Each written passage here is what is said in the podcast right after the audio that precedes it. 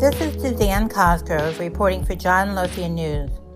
Today we're looking at cannabis market fundamentals and equity performance with NASDAQ Saleem Daya, who's part of the Toronto-based research team that covers listed cannabis companies, many of which trade on NASDAQ. I looked at NASDAQ's first quarter report on cannabis-related stocks, and it appears cannabis shares followed the broad market lower throughout the quarter, both on concerns over COVID-19, but losses in the cannabis sector were more dramatic. Heavy outflows in cannabis-related ETFs also were seen. Cannabis shares picked up in the second quarter as investors came back into the market. But let's talk about some sector basics first. So, Saleem, cannabis stocks, as you measure them by index benchmarks, tend to be more volatile than broader equity indexes? When we look at the shareholder base in a lot of cannabis companies, we see a greater tendency towards shorter term holders including hedge funds and retail players. Combine this with a lot of derivatives activity, and you have a great recipe for volatility. Now, during the first quarter of 2020, as you note, the sell-off in cannabis names would have reflected a broad-scale decline in exposure on the part of hedge funds, which of course comprise um, some of the largest shareholder type within cannabis names. These funds would have been confronted with a liquidity crisis amid the COVID driven volatility as investors redeemed their capital. And this would have prompted the selling or liquidation of assets and cannabis names precisely because of their risk profile. And so they would have been the first to go. Now, as volatility in the broader markets has broadly waned, in the aftermath of the COVID sell-off and risk appetite has improved, which you also note, uh, we've steadily seen assets flow back into the cannabis space. I'm wondering if you could talk a little bit about some of the names in the Solactive Index. Um, what would be some characteristics of best and worst performers? Some of the names that we did uh, highlight in, in, our, in our quarterly report were Namaste Technologies and Sundial Growers, for example, right? Just to take a step back here, uh, the breadth and scope of cannabis names covered in the Solactive North American Marijuana Index will lend itself to a lot of diversity. And so the business models that we see in individual companies will vary quite a bit. But looking at Namaste and Sundial Growers as an example, let's start with the former. Namaste essentially operates as uh, an e-commerce platform for the cannabis space. And when we look at their relative performance in Q, uh, Q1 2020 and compare that with the broader Solactive benchmark, we do, we do see that the company outperformed relative to the broader candidates names. And uh, I really think that was driven by two factors. Uh, the first is the company is viewed as more of a technology play. Now, during the COVID 19 sell off, we saw investors essentially concentrate a lot of their assets in companies that were believed to benefit from lockdown restrictions. Technology companies would have been some of the most pertinent beneficiaries, and this would also have encompassed, say, e commerce names. Right mm-hmm. now, because Namaste Technologies operates as an e commerce platform, we suspect that this trend likely benefited the company. The second trend is essentially the stockpiling of cannabis. When we look at cannabis sales data for the month of March, Uh, we see that cannabis sales by and large remained quite robust as consumers essentially stockpiled cannabis in anticipation of lockdown restrictions because there was a lot of uncertainty regarding what lockdown restrictions at the time would actually look like. Now, as a corollary, what we have seen and this I think is particularly relevant to a company like Namaste, is we've seen online cannabis sales encounter exponential growth.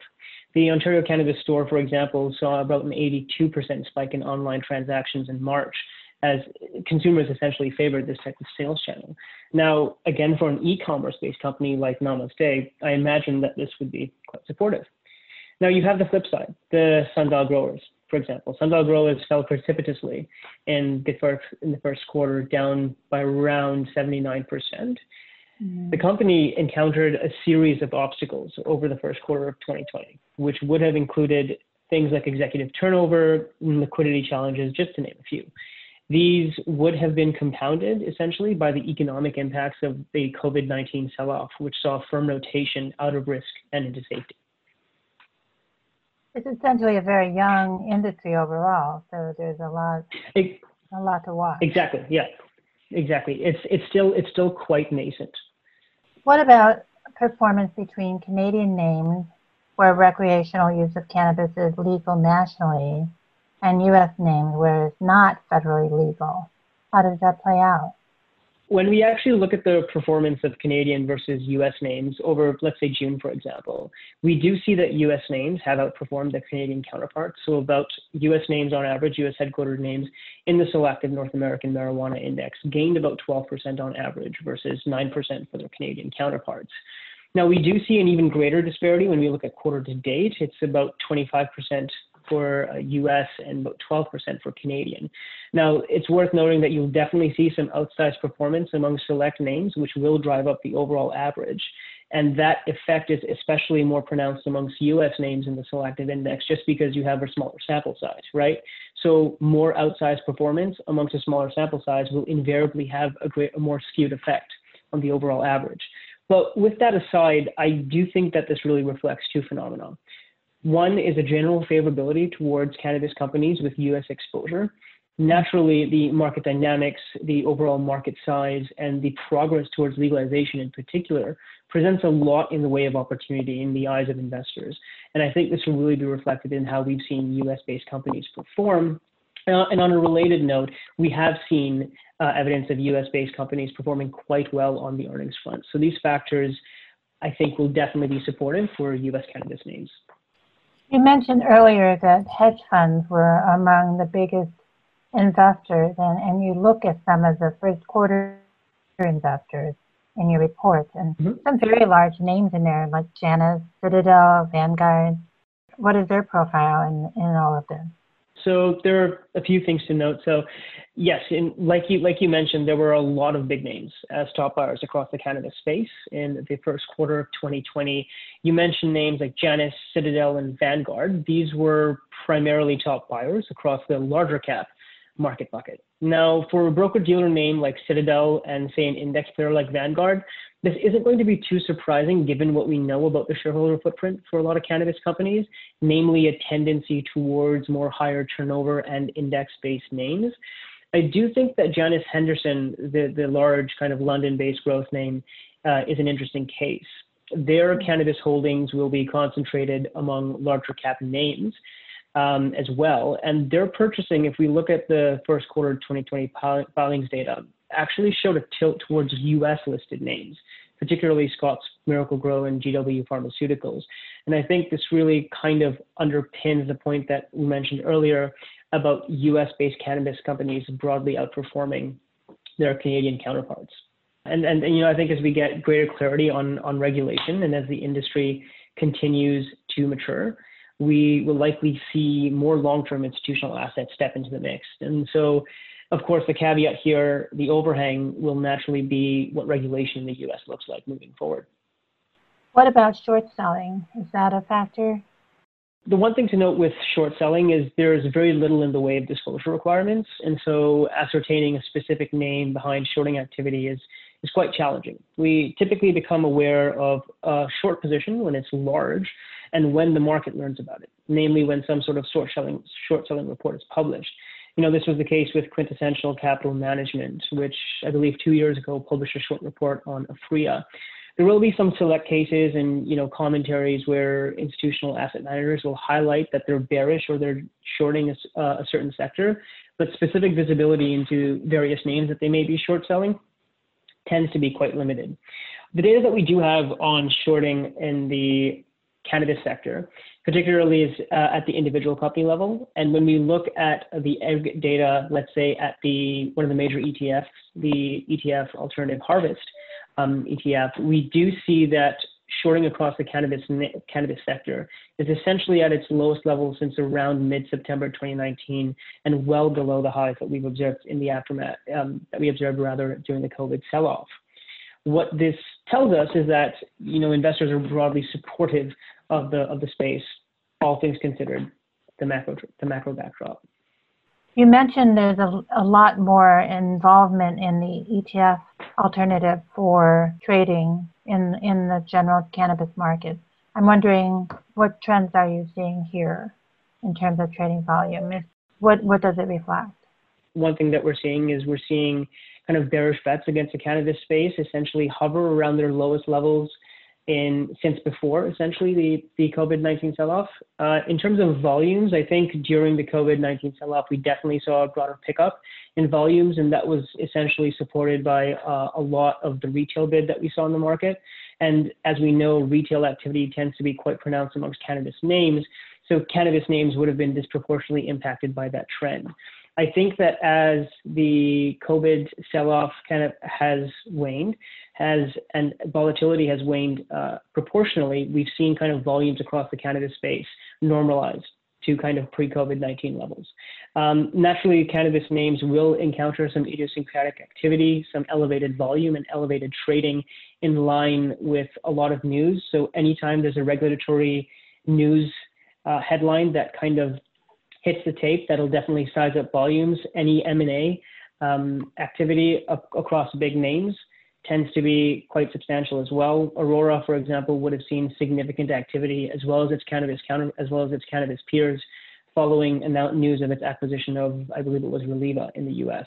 Right, and so I guess to uh, as a roundabout way of answering your your your question, um, a lot of the activity that we see in cannabis names, all things considered, can be quite contingent on the catalysts at play.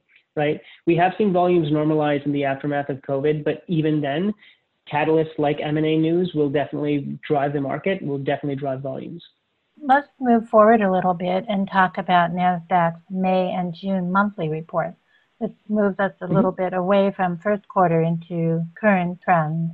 It, it appeared that retail sales of cannabis were up at the start of the second quarter, with recreational use of cannabis outpacing that of medical use, both in May and June. And as you mentioned, it mm-hmm. appeared that people may have been stocking up a little bit as the lockdown continued, which helped sales. So I'm wondering, do you anticipate these trends will continue? I think it's difficult to say for certain if that trend will continue. What we have seen based on the data in Canada and some state level data in the US is that demand has either remained resilient or it has increased. In Canada, April sales remained very much in line with what we saw in March, and March is essentially when we saw that significant uptick with, you know, an 82% spike in buying and online alone. In select states like, say, Colorado and Illinois, we've seen monthly sales hit essentially new highs. But I think to answer to answer your question, a really important piece of the puzzle is going to be how regulation actually plays out not necessarily at the federal level, because I think, you know, given what we know about the upcoming election and the various platforms that have been put out, federal legalization obviously completely is, is, is off the table at least. But I think what's going to be interesting to watch is the legalization progression in states like New Jersey, Mississippi, and South Dakota, which will actually be voting on legalization come November. So I think I think how the legalization piece progresses will really be an important factor that determines uh, how well sales are reported moving forward. Uh, if you could talk a little bit more about recent sales in the U.S. compared with Canada. I, you talked a bit about it, um, and I'm interested in particular from the viewpoint of the U.S. that in your report it, it showed that legal Canadian dispensaries still face competition from illegal operations and distribution, particularly in places like Ontario where there are fewer stores, fewer legal retail outlets, and higher prices. I'm wondering how that factors into the mix. So, as you noted, that that illegal market kind of remains a challenge um, in Canada, with the Ontario Cannabis Store estimating that the legal market actually accounted for only 19% of total cannabis commerce in the province of Ontario in the fourth quarter of 2019. Now, I think a lot of this will be a, will be a function of the lack of retail infrastructure as well as higher prices, which you also note in the legal sector um, relative to the illegal market. And so the solution here is evidently a two-pronged approach. First, we need an accelerated build out of retail locations, and second is you essentially need um, a reduction in the price disparity between legal and illegal channels. On the former, the Ontario Cannabis Store actually restructured their licensing process from a lottery model, essentially. Uh, they had they they previously had to a more traditional application and review model with the aim of getting the total retail cannabis stores in Ontario up to I believe it's 250 uh, by the end of 2020. And by contrast, the number of locations in Ontario currently sit at about 87. And so I think as you know, this component is, is, is really addressed, and this is also something that the OCS themselves note, is we'll see a, a pretty notable decline in the overall market share of the illegal cannabis market. Is there anything we've missed here in our discussion? Something you'd like to highlight? I think one of the things that we do tend to keep an eye on um, here at NASDAQ in the cannabis space is um, derivative activity in a lot of the cannabis uh, names that we monitor. Now, in general, we do tend to see more pronounced derivatives in cannabis names just because of the fact that it's cheaper to, say, hold an option than equity in a sector that's ultimately viewed as more volatile and more riskier than its counterparts. Uh, and one of the things that we have been noticing when we look at top options activity is, unsurprisingly, a lot of that's been concentrated um, around, uh, around, the likes of the big names, the Tilrays, the Canopies, the Hexos, and Cronoses. Um, but I think what's interesting here is lately the top contracts across these names have essentially been concentrated in the near term. And I think this really broadly aligns with the pickup in very short-term options contracts we've seen in the broader market during the COVID sell-off, which essentially mm. has been linked to the retail trading frenzy that we observed during the COVID, COVID sell-off. So my suspicion here and I think the data really supports it, is that the pickup in options activity that we've seen across cannabis names has been is in many respects uh, a function of that of that important retail piece. Well, I really appreciate you taking the time, and thank you very much. I hope we'll get to talk to you again, Saleem. No worries, no worries. Thanks so much for uh, for for taking the time as well, and it's it's a pleasure to kind of uh, to kind of be on your podcast and. Um, I'm more than happy to field any questions that you may have as kind of departing remarks.